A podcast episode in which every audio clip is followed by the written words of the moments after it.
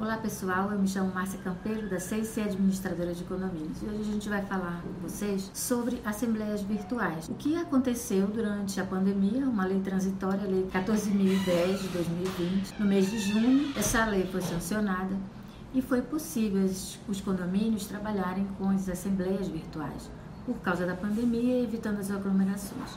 Ocorre que essa lei, como o nome já diz, ela é transitória, ela vigorou até 30 de outubro de 2020. Ultrapassado esse período, como é que ficam agora os condomínios? Podem fazer assembleias virtuais? Precisam fazer as assembleias presenciais?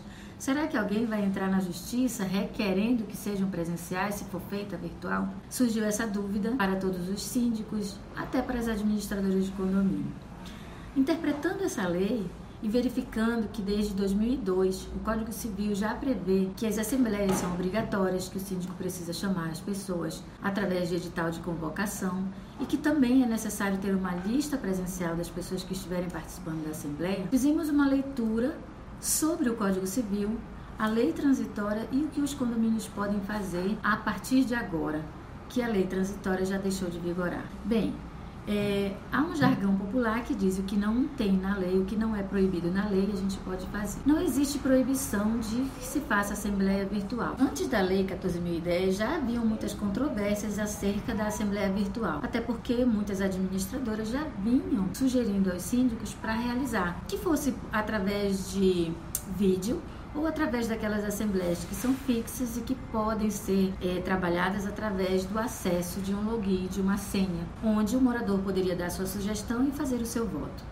Bem, a partir dessa lei, sanou essa dúvida e a controvérsia acerca dessa assembleia virtual. Mas e agora? O que, que o condomínio pode fazer? Será que a gente pode continuar fazendo as assembleias? Quando a nossa convenção do condomínio não proíbe esse tipo de assembleia virtual, nós entendemos que se a lei também não proíbe, podemos continuar fazendo. Quem seria a pessoa que poderia decidir se elas serão válidas ou não?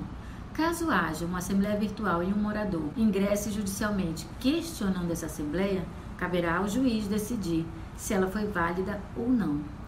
O que nós entendemos é que se não houver nenhuma decisão contrária que se faça, é possível que a partir de agora seja comum que os condomínios continuem fazendo as suas assembleias virtuais. O importante é que sempre o síndico e o seu corpo diretivo procurem orientação de especialistas na área que possam os orientar a seguir o melhor caminho.